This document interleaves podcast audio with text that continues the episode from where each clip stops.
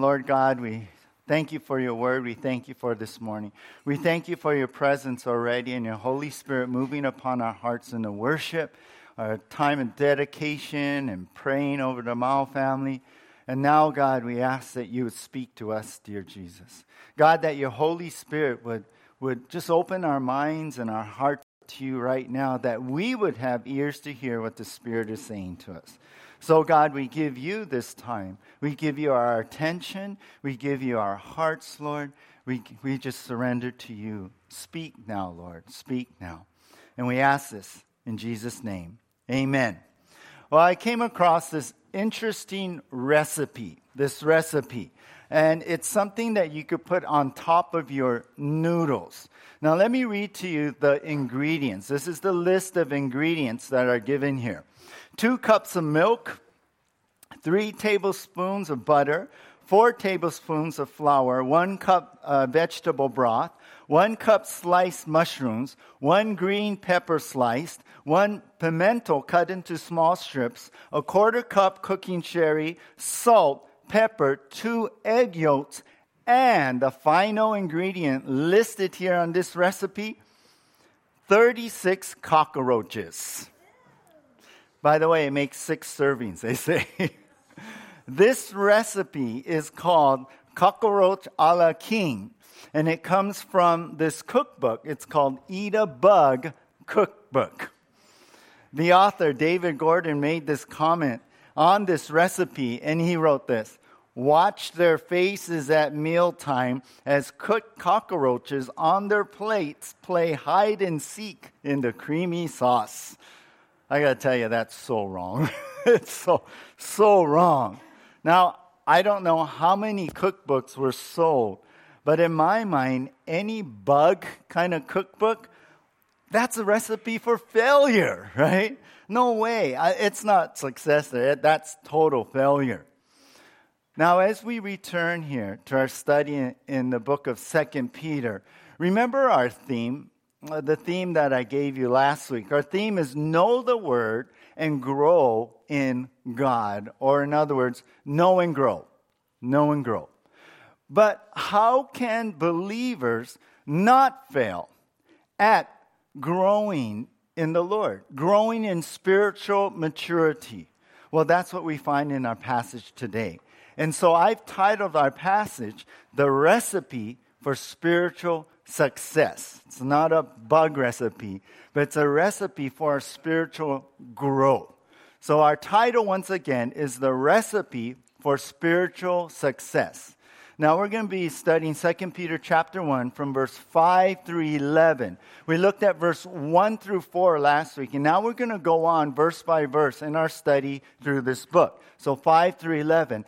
And in our passage, we're going to see three things, and this is also our outline. Number one, the ingredients. The ingredients for this recipe for spiritual success. Number two is the indicators. The indicators.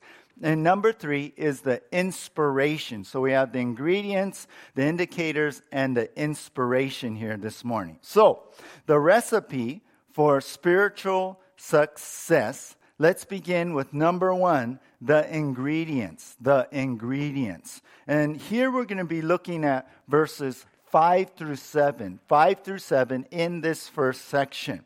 Take a look with me here and we'll read those five verses.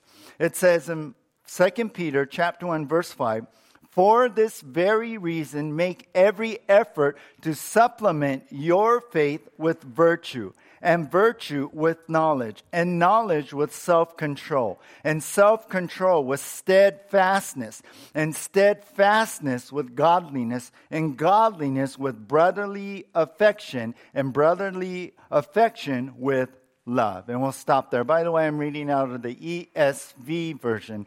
That's what I use in our study here in this church. So we begin here with Peter now. Peter writes in verse 5 for this very reason. Well, what reason? What is he talking about? Well, this connects us to what he talked about above and what we saw last week. If you missed our message, you can always go back and get the, the, the um, podcasts on Spotify or Apple Podcasts and, and listen, or go back to YouTube and get an archived uh, Sunday morning service there. But Peter, he's referring to what we saw last week. And we saw in verse 1 and 2 that basically, I'll just give it to you God has saved you, right? And we have Christ's righteousness on us. So we're talking about our salvation. So God has saved us, and we talked about that last week. And then in verse 3, he talked about that the very power that saved us is the very power that is provided for us for everything we need to live for God. We see this in verse 3. His divine power is granted to us all things that pertain to life and godliness. And we talked about this. So we have this power now. Then, then he also saw, we also saw in verse 4, Peter said that God promises to do that. Verse 4, by which he is granted to us precious and very great promises that we can live this life for God. So we're, we have salvation. Peter said, We have salvation in Christ now. And you know, we have that power to live for God. And he promised to do that work in us that we, he will help us to live for God. So God has saved your life. God has given you the ability to live that saved life. That, that's the idea here. Martyn Lloyd-Jones, a great preacher, he said, the secret of a successful spiritual life is just to realize two things. I must have complete, absolute confidence in God and have no confidence in myself. And that's so good because I think it sets us up and, and, and it comes to come, uh, brings us together and what we learned last week that, you know, it's all God. God saved us. It's His righteousness that we're able to go into heaven. And now He gives us the power to live for God. It's all in God, not in us. So, Paul says, for this very reason, because He saved us, He's given us the power, we have the promises now. We have God's power and promises. For this very reason, then, he goes on in verse 5 make every effort to supplement your faith. We'll stop right there. So when Peter writes, make every effort, you know what he's saying? Hey, you know what? Give everything you got into this. Give everything you have inside you to what? To supplement. The word supplement there in some translations is to add. It means to bring in in the original language. It, in other words, appropriate what God has promised you. Appropriate the power. Apply that power into your lives, into what? Your faith. Add to your faith. Now, what's the faith? Faith is talking about salvation. Faith is talking about what I just talked about, what Peter wrote about earlier in verse 1 that we are saved by faith in Christ, and by faith we have Christ's righteousness. So when he says faith here, he's talking about that salvation. In other words, Peter's writing here, put into practice this power that God has given us, His divine power that He promised to work in our lives. Put that into practice. Now, this is exactly what the Apostle Paul wrote in Philippians chapter 2. And, and listen to this, it'll be on the screen, but it's verse 12, the second part, and verse 13. The Apostle Paul wrote this Work out your own salvation with fear and trembling. Verse 13, for it is God who works in you both to will and to work for his good pleasure. What's his will? What's his work? That work in us. That work that we would live for God. He's worked that in us. That's the power and the promises. That's our salvation. And out of that, God has given us that ability inside us to be able to work out that into our lives, to practice that power in our lives. So we need to work out what God had worked in. So you understand what he's, he's saying here now. He's saying, look, we need to appropriate this. We have this already. What are we going to do with it? I mean, think about it this way what good is the prescription the doctor gave you when you never go and fill it out, right? It just sits on your desk, this piece of paper, and you never do anything with that. You never get the medication and apply it to your life.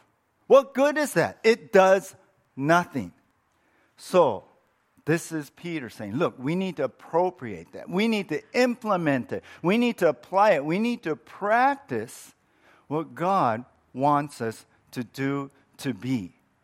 And so, how is this power now? We understand that, okay, yeah, we, we got to put into practice, put into our lives, we got to work out what we, God worked in. Well, how do we appropriate this power, that power inside of us, into our walk with God? Well, by these seven ingredients that he goes on to talk about. There's seven ingredients. This is the ingredients, thus our heading. Uh, this is what Peter lists for us that should be coming out of our lives, that we need to appropriate into our lives, that the power of God is promised to work out in our lives. And so there's seven ingredients basically for spiritual uh, success. And we'll see these build upon each other. And, and their character qualities. They're, they're, they're how we become like Christ. That's the idea here. And number one, we see in verse 5 for this very reason, make every effort to supplement your faith with number one, virtue. Virtue. What's virtue? Virtue, another uh, way to say, is moral excellence. It's to uphold a high moral character. That's what it's about. You know, um, I have my Apple Watch here, and sometimes I play around with the compass. There's a compass here, and and and I, I, sometimes I think, oh, that's so cool, compass, you know. And if I ever get lost, well, you know, I have a compass right here, right here on on my hand. I don't have to worry. But then then again, I think my Apple Watch won't work without my phone. If I have my phone, I can always call someone, right? It's like, well, anyway. But it's a nice thought, isn't it? It's a nice thought. And we know what a compass is, right? We can find true north. But this is what the Lord is talking about here. This is what Peter's saying. We need to have virtue. We need to have a good moral compass that we stick to those morals, the morals that are found in the Bible. We need to be true to that moral compass that God has put within us. So, number one, you get saved, then you know what? Add to that a high value on your morals, a moral excellence here. Number two, here he goes on with knowledge. He says here, and virtue with knowledge. So you add to your faith virtue and then add to virtue with knowledge. Add knowledge. Now, knowledge here in original language is, is really what we saw last week, but basically, let me put it this way knowledge is, is personally knowing God better. The word here is really talking about experience, not just know, but you experience God. So you're knowing God in a deeper way, that you're growing in God. That's the thought here. Knowledge is personally knowing God better. And so that's what our life should be. We come to be saved. Oh, yeah, we get right with God. We're saved. And we start like fixing things in our moral compass and making sure it's true north. And the next thing, what happens? Well, we start to get to know Jesus better. And we have a personal relationship with God. The hymn writer Eliza E. Hewitt wrote these words More about Jesus in his word, holding communion with my Lord, hearing his voice in every line, making each faithful saying, Mine. I love that. That speaks of this closeness with the Lord, communion with the Lord, knowing Jesus Christ and hearing his voice more, that relationship. So, number one is virtue, that moral excellence, knowledge, personally knowing God better. And then he goes on with self control, number three. So he says in verse six, and knowledge with self control. And we know what that is. But let me put it this way it's to restrain your will to do God's will. That's self control. Ultimately, we submit our will to God's will, right? And what he tells us to do, what we are to be obedient with. What our flesh wants to do, we're going, nope. I want to do that. My flesh wants to do it. My old guy wants to do it, but no, I'm going to do God's will. So self control really is to restrain your will to do God's will. It's, it's to have discipline like an athlete has, if you think about that. In um, 1 Corinthians chapter 9 here, and I'm going to just turn to it here. In chapter 9, from verse 24, I'm going to read to verse 27. Um, the Apostle Paul writes, Do you not know that in a race all the runners run, but only one receives the prize? So run that you may obtain him. Every athlete exercises self control in all things. They do it to receive a perishable wreath, but we an imperishable one. So I do not run aimlessly. I do not box as one beating the air, but I discipline my body and keep it under control, lest after preaching to others, I myself should be disqualified. So Paul's talking about like an athlete. Yeah, he disciplines himself. He, he, he does his workout uh, uh, spiritually, in a sense. He has self control, self discipline in that. And so that's what this self control really is. It is basically restraining yourself, having self discipline so that you will keep to doing God's will in your life, that you conduct yourself in this life to do what God wants. Listen to, or, or think about it this way it is self control. Self control fills the gap between what we know and what we actually do. I like that. Put that into your, your minds. So, we got to run our race that God has set us on with this self control, this self discipline. All right, our passage goes on in verse 6 it says, and self control, like to self control, add a steadfastness. Steadfastness. Now, that means to persevere against all odds. To persevere against all odds. It, it, it means to hang in there. It means to stick to God's plan in your life. It, it, it means, you know what? We're going to hold on. We're going to be steadfast to do God's will, even in the face of Satan's attacks. We can, we can all, right, get succumb to that. I mean, Satan is evil and the devil wants to bring us down and destroy us. We understand that. We talked about that yesterday in our men's fellowship. And so, steadfastness, it, it means to persevere against all odds, to keep going against all odds, to keep moving forward, to not back down even in the hard times, even with that battle with your own flesh, even when there's pushback from the world, the world, other people pushing, why are you doing that? Why you go to church? Why, why, why are you living like that? Nobody does that. Nobody talks like that. Nobody holds to those values. Those values. It's to hold on, be steadfast, even in the face of temptation, that we do not give in. And it's really our faith in the Lord, right?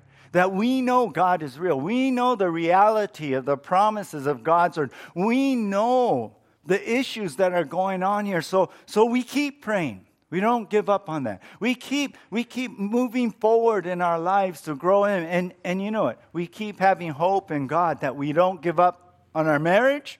We don't give up on our wayward kids. We don't give up even when, when God has placed you in this stressful job and you're like, I want to quit. I want to get out here. But God is saying, No, I want you still there. So that's that steadfastness. Whatever situation in life you're in right now, God is saying, Be steadfast. Be steadfast. I have a plan. I'm doing something here. Trust me, have faith, have hope, be steadfast. Have self control, self discipline here.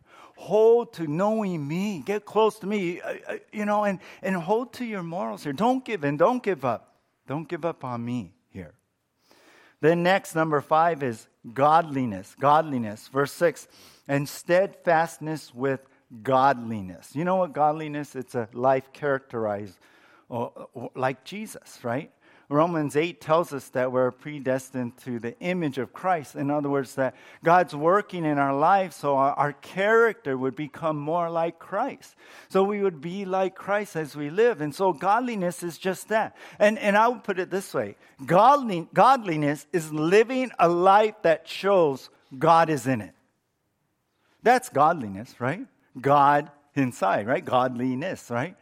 That's what it is. You live a life that shows God is in your life. Do people see you and say, there's something different? Does the world look at you and say, what's wrong with you? Yeah? I have Jesus. Oh, okay, I get it. That's what it should be, right? It should be like that. A little girl came home from church one day and asked her mother, uh, Mom, is God bigger than us? And of course, the mother said, Yes, yes, God is bigger. And then the little girl asked, Does God live inside of us? And the mother's like, Yes, God lives inside of us. And then the little girl, in her little girl logic, said, Then if God is bigger than us and he lives inside of us, wouldn't he show through us? That's it. God should be showing through us. That's godliness. All right, number six here in these in seven ingredients is brotherly affection. Brotherly affection. Verse 7 And godliness with brotherly affection. That is being friendly to others. That's what basically it is.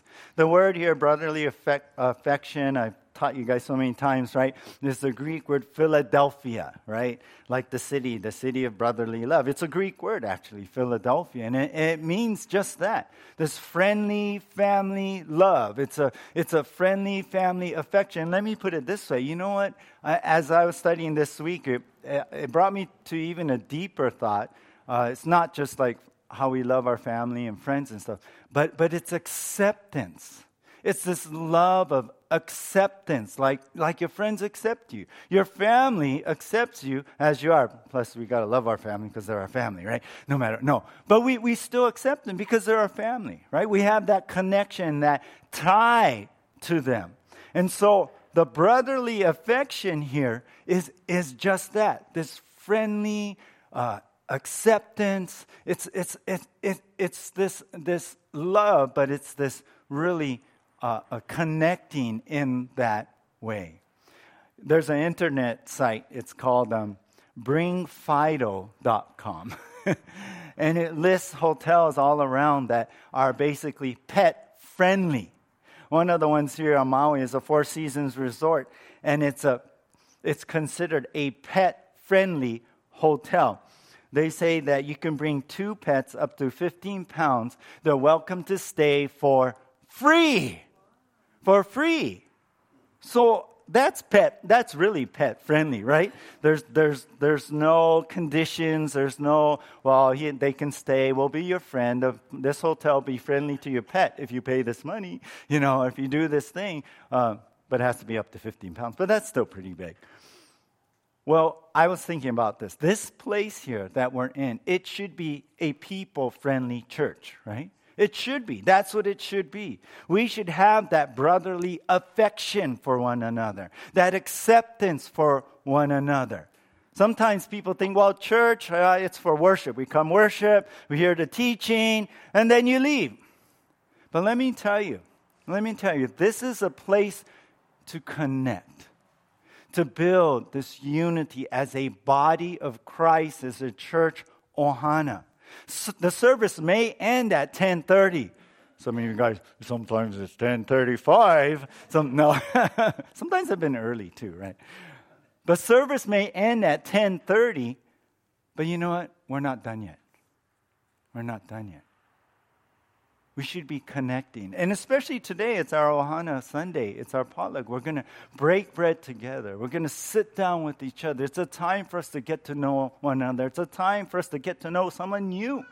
It's a time for us to connect with that brotherly affection. Number seven, number seven here is love. So we see number one, the virtue, the knowledge, uh, self control. Number four, steadfastness. Number five, godliness. Number six, brotherly affection. And then verse seven, and brotherly affection. You know what you add? You know what you supplement? You know what you bring in to that as you build upon each of these things? It's love. It's love. It's pure, unconditional love for all. It's the word we know, agape, right? Agapao is the Greek word. It's that unconditional love. You just love, you just give to give. Undeserved. The person doesn't have to deserve it. It's just a giving love. It's the kind of love God loves us with. It's the highest form of love. And that's how God loves us because we weren't worthy of being loved, but He loved us anyway. And He sent His Son to the cross to die for us because of that agapao, that unconditional uh, love. We didn't deserve it. But let me put it this way as Peter builds upon this from brotherly affection to now agapao, agape, to love, you know what?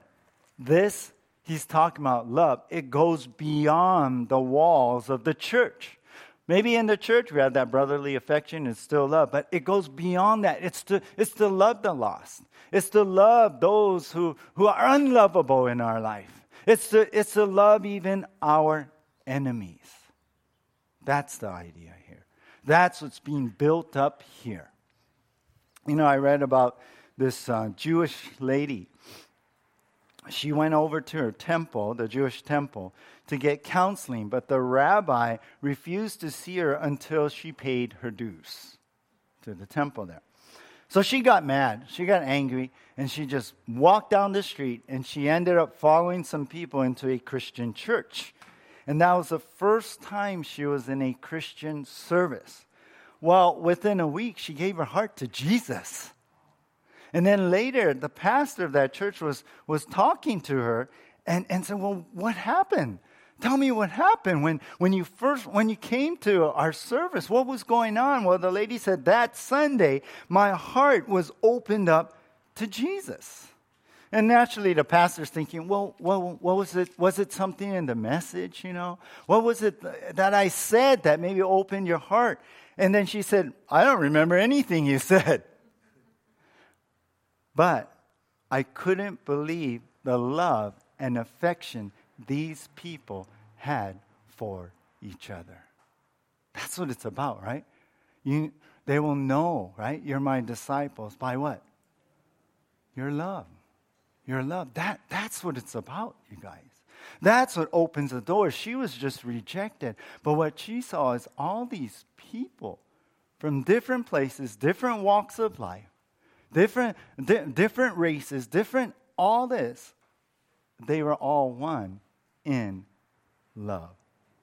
How powerful this kind of Christian love is, isn't it? Notice it, it, it, all builds up. This is the seventh ingredient. From virtue, from that moral excellence, right, to knowledge, to self control, to steadfastness, to godliness, to brotherly affection, to love. Can you see how it builds upon each other?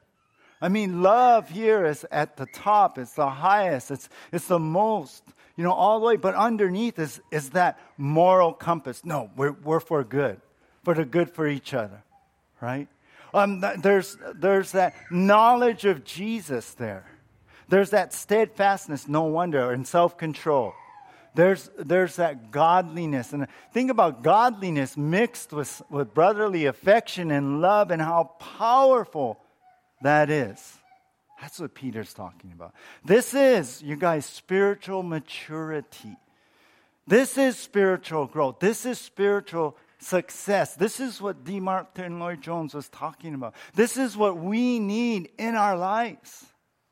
Now, I don't know if you looked at this list, and I was looking at it like, where am I? You know, where am I? Oh, I need help here. I'm not saying you, you we're perfect in this, but we should be growing in this, and we're going to get into that in the next section. But some people, right, they come to faith in Christ. They have that faith. They know Christ. They, they, they're saved. They know Christ is their righteousness. They know they're going to have eternal life. John 3.16, they're going to go heaven when they die. But some people, they stop right there. That's it. And their life just stays the same.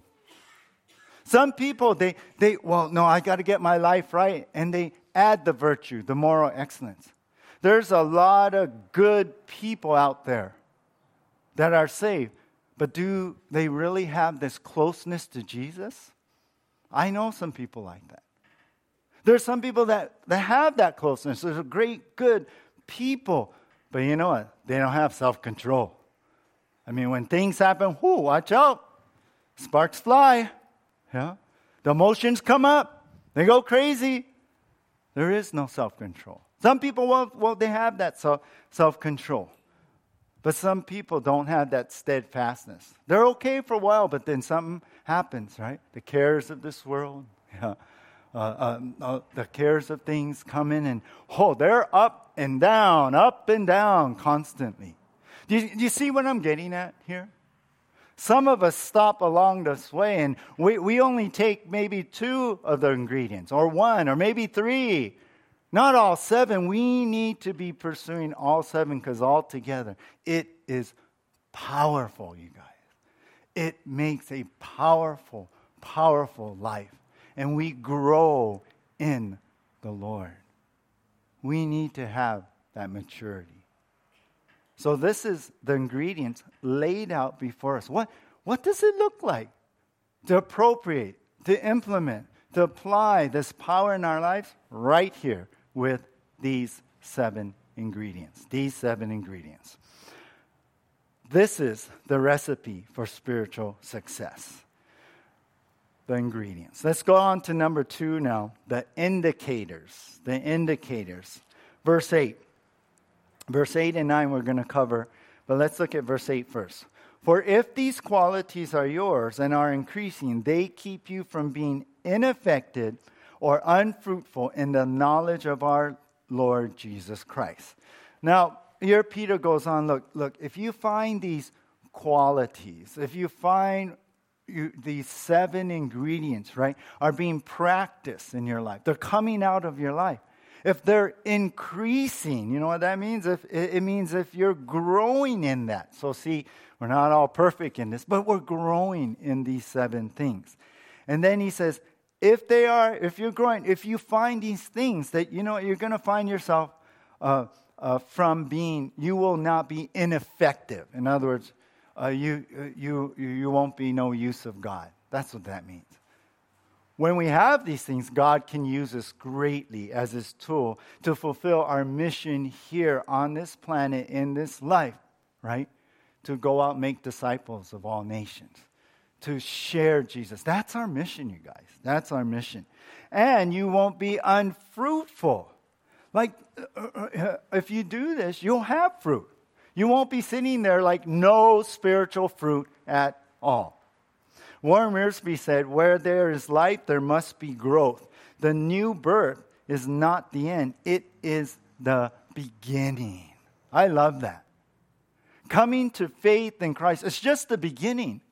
Then there's a growth part about it. And you know what? If you find these seven qualities in your life, then there's no doubt. It's like assurance to you that, oh, I'm saved. God is working. This power is coming out. I, I, I see God working this in my life. And then as I apply and step into these qualities and He's changing me, hold, you know what? You, you don't question your salvation, and no one else will either. What's hard is when you see a shriveled grape, right? And you're like, oh, hmm. I think he's a Christian. I think, I think so. She talks like it. But it's hard to see when there's no maturity going on, where there's no fire for Jesus, for that love for Jesus to live out what's in this life and uh, what, what God has put in us. Verse 9 For whoever lacks these qualities is so nearsighted that he is blind, having forgotten that he was cleansed from his former sins. Now, Peter's writing about a Christian who just has that first part, the faith, the, the, the, that first, just salvation. And he's talking about someone who, who hasn't grown here. And so he says, if you lack these seven things, you know what? It really shows uh, that you're nearsighted. You know, nearsighted people, right? They, they, they have special glasses so they can see farther, but they can only see what in focus what is close, right? I'm, I'm actually farsighted, and uh, I can see far, but when I see close, whew, I can't even see the Bible now. Well, now I can see it, right? But if you're nearsighted, spiritually nearsighted, you only see so far what's in front of you. You know what it's talking about? You only see the physical and the temporal, not the spiritual and the eternal. You only see that much. And then he says here in verse 9 that he is blind. What is that? I, I believe he's saying you're blind to thinking that no spiritual fruit in your life is okay that, that you're blind to the fact that, well, if I'm not growing in Christ, I have Jesus, I pray the prayer, but like you never go to church, hardly. There's no passion to know Jesus. You're like, well, well, I prayed a prayer, I'm saved. Yeah, God knows your heart. But you, you're blind when you think that it's okay to not grow, that that's normal. Then you're blind. You're not seeing what the Word says, what the Bible talks about. That's what he's talking about, being nearsighted and blind here. You see, those kinds of eyes cannot see that life is all about God. They're blind to the reality of Jesus, our mission here. The life is only centered on the here and now. Yeah? Not, wow, Christ is going to come back. Wow, we have a life with him in heaven. It's all about the material now, the money now, the, the position to please yourself. The nearsighted cannot see who we are in Jesus Christ now. God's work in us. That's what he's talking about here. That's what he's talking about. And then he says, he adds one more thing, verse 9 having forgotten that he was cleansed from his former sins. You've forgotten that Jesus rescued you from your sin, that Jesus forgave you, cleansed you.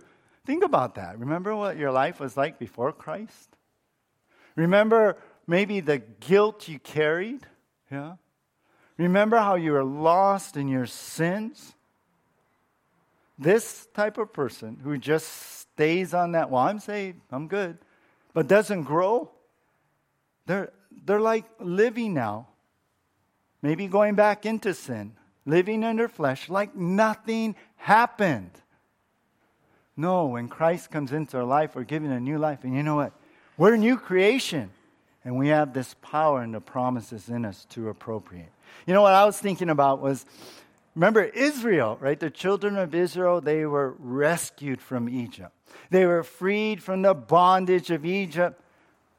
But later they began to forget about all that. They got blind, they got nearsighted. There's no water here. There's no food. Moses, what'd you do? Lead us out here to die? We're going to die in the wilderness. You know what they're saying?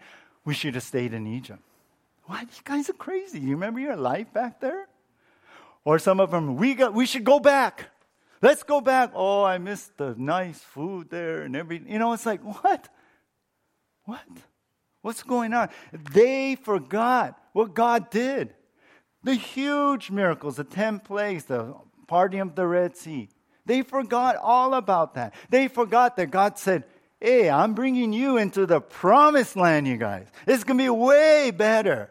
It's going to be where I'm going to establish you, right? Uh, um, uh, big grapes and honey, a, a land flowing with milk and honey, right? They forgot that God had called them to what? To be a holy nation for God. That God was going to establish them to be a light to the Gentile. They totally forgot. They, they're so nearsighted. Oh, it's so hard in the wilderness. Oh, all this stuff is gone. They were just focusing on themselves. And you know what that shows? They hardly matured. Their faith, yeah, they believe in God, brought them out. But now they're like nothing happened, right? Did you know from Egypt to the promised land is really a two week trip? They took what? 40 years. 40 years. Are we like that? So understand what Peter's writing here. Watch for the indicators that show if you are spiritually growing or not. I, I read this article back in 2009, but I was always intrigued. It talked about a girl named Brooke Greenberg, who at the time turned um, uh, 16, but is only two and a half feet tall. She weighs 16 pounds. She has teeth of a six year old, a mind of a toddler, and she had not aged for like 10, 11, 12 years. Doctors are baffled. I recently looked at that she passed in 2013. She never grew up from a, a like little toddler baby size.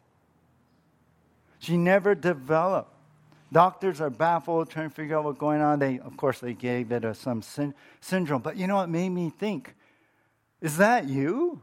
Is that me?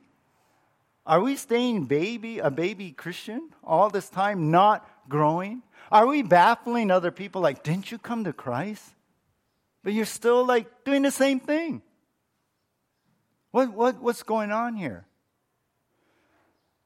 Let what you see here in the Word of God jumpstart you. Yeah.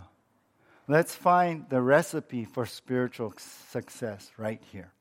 So we see number one, the ingredients, the indicators. Now, number three is the inspiration.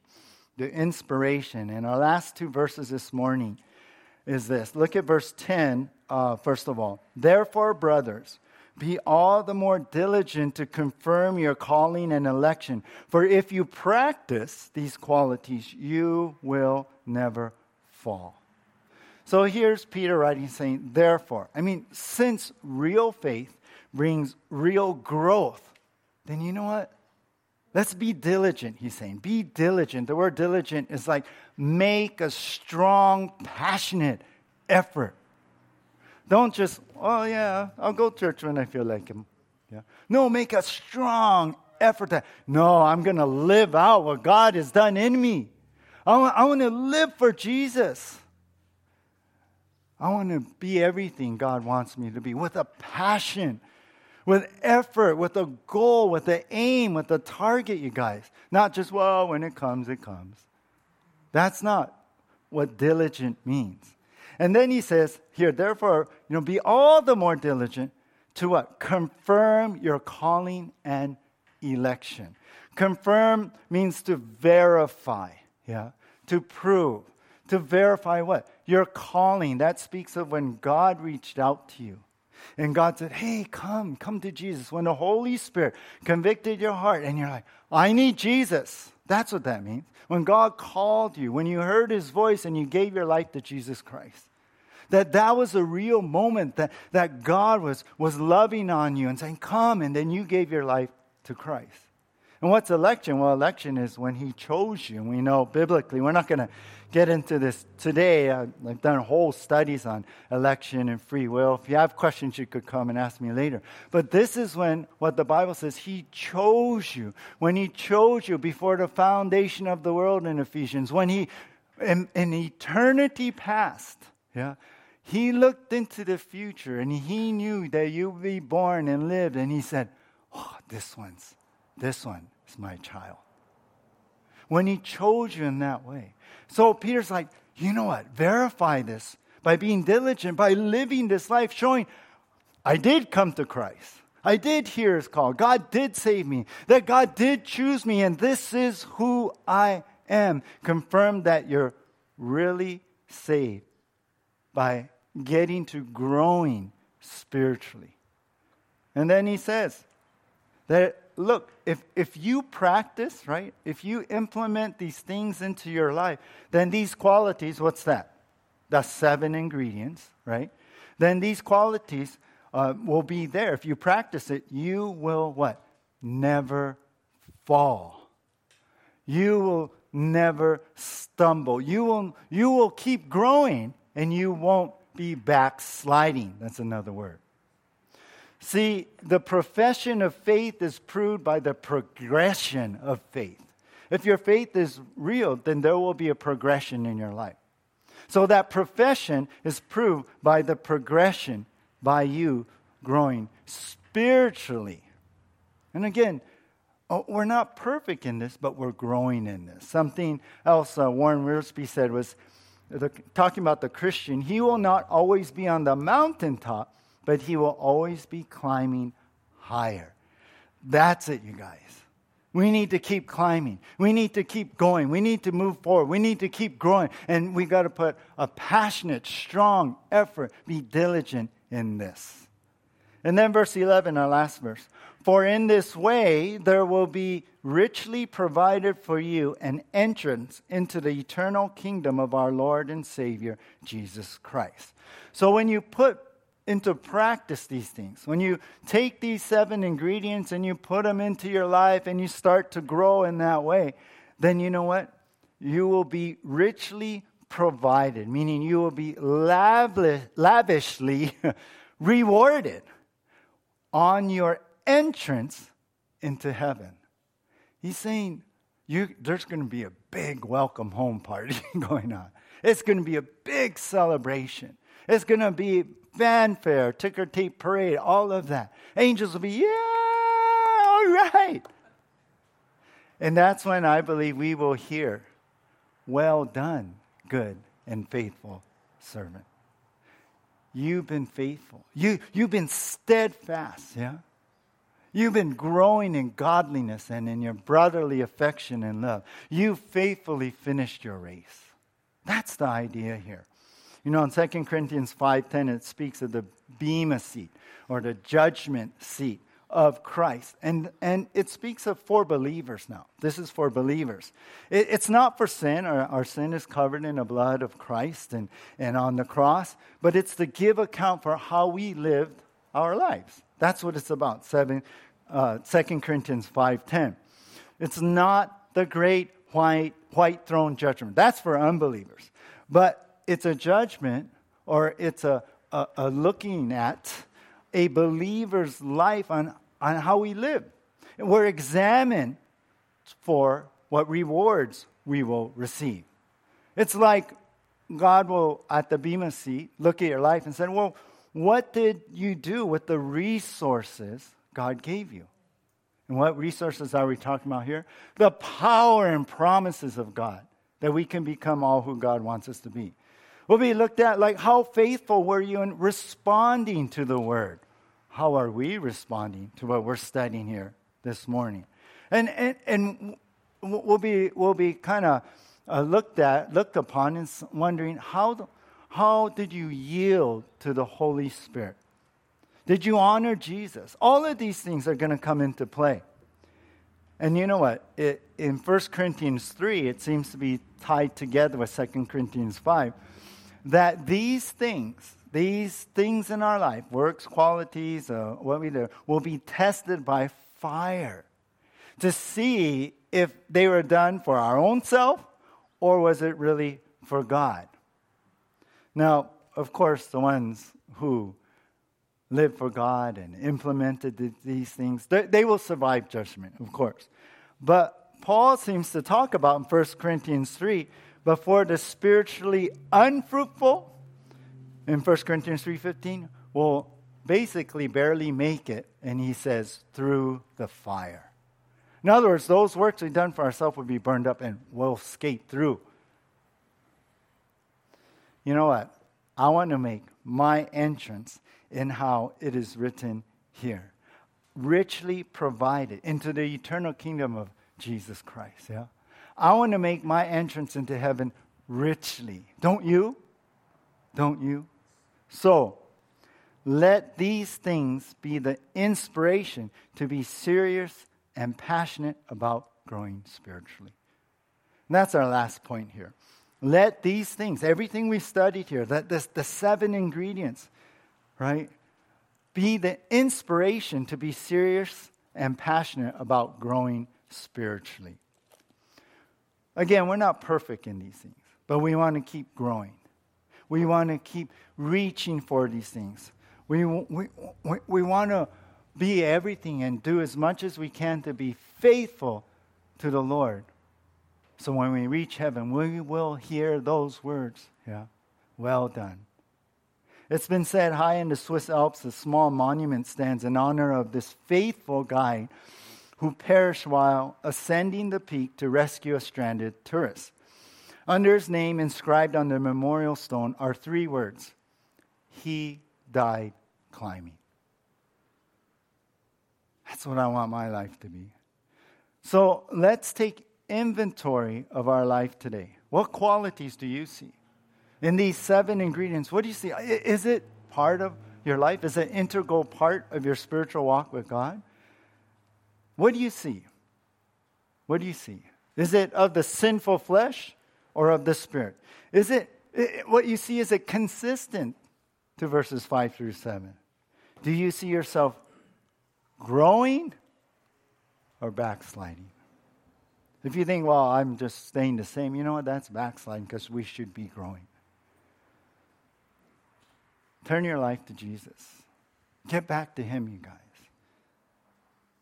Give your heart to Jesus today. Listen, it's all there inside of you. Verse 3, we have God's power. Verse 4, we have God's promises. Well, here in this passage, we're called to procure it, to appropriate, to implement it. Perhaps you're sitting here going, oh, Lord, I, I'm convicted. Lord, I, I've, I've failed you. Maybe you, you, you feel like a failure, well, failure, but don't, don't be condemned, right? Don't think that that's it, God's done with you. Don't give up. We've all been there. Every Christian has been there.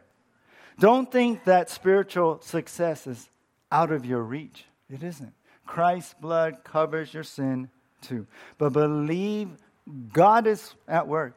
Believe the Holy Spirit is moving right now. I mean, think about it. this message coming to your ears confirms the fact that God is working, that He's calling upon you, that He's reaching out to you. Let not your fear of failure be greater than the desire for spiritual success. Recently, um, the basketball legend Michael Jordan celebrated his 60th birthday. He held six NBA championships, five times as NBA MVP, 10 times highest scoring, 14 time NBA All Star, and three time NBA All Star MVP. Yet, did you know the best basketball player of all time was actually cut from his high school basketball team? Not only that, Jordan himself states, I have missed more than 9,000 shots in my career. I have lost almost 300 games. He says, on 26 occasions, I have been entrusted to take the game winning shot, and I missed. I have failed over and over and over again in my life. But then he says this, but that is why I succeed. What does that mean? Jordan's failure only fueled his desire to su- succeed in and not give up. See, the true measure of success isn't the absence of failure, but the ability to learn from that failure and press on even in times of failure. That's what it's about, you guys. So it is with us today. No matter where you're at, no matter where you're at, it's with us. This is what it is for us. If God destined to us to succeed spiritually, and He put new life in us with the potential to succeed and grow, why are we holding back? Why are we holding back? Let's believe what Jesus had done for you and me. And I'll close with this. 1 John 5 4 says, For everyone who has been born of God overcomes the world. And this is the victory that has overcome the world, our faith. So, you guys, let's put this passage into practice. This, the recipe for spiritual success. Let's pray. Lord, as we close up here, God, I just thank you for speaking to us, Lord, for, for kickstarting us, so to speak. God, let us not be lazy spiritually anymore. Let us not think that we're okay. Let us not think that it's okay to live for ourselves and just please ourselves. Lord, let us be convicted and surrender our lives to you that, that it hasn't been about you. It's about, been about me and what I want, what my will is, and not your will. But Lord, you are lovingly calling us today. And I pray for anyone here that you would speak, God, and call and bring them to that place where these seven ingredients are being played out in, our li- in their lives and growing strong, growing strongly. I want to give you opportunity right now as your eyes are closed that if you want to rededicate your life to Christ, or maybe you want to give your life to Christ, that you just put your hand up and keep it up there. Put your hand up. Anyone here? God bless you. God bless you. Keep your hand up. God bless you guys. Anyone else? God bless you. Anyone else? Anyone else? God is speaking. God wants to move in your life. And if you understand what's going on, then you know the Holy Spirit is speaking right now. You can put your hand down. Lord, I pray for those who lifted their hands up, God, as they make a commitment to you to implement these things into their life, to, to stop being a lukewarm Christian, but to be an on fire one, to passionately follow you, know you, and live for you. God, may you, by your Holy Spirit, touch their heart as they give, Lord, and commit to you their lives, God. Lord, move in a powerful way in all of us today, God, that we would not, that we would leave here is people of God who, who, who are for you, Lord, not ourselves anymore. No more. No more. So thank you for these people who raised their hands, God, as they to you commit their life to you. If you raise your hand, just repeat after me Dear Jesus, thank you for dying on the cross. Forgive me of my sins. Cleanse me today. I commit my life to you. And I give you everything. Fill me with your Holy Spirit. Help me now to live passionately for you. In Jesus' name. Amen.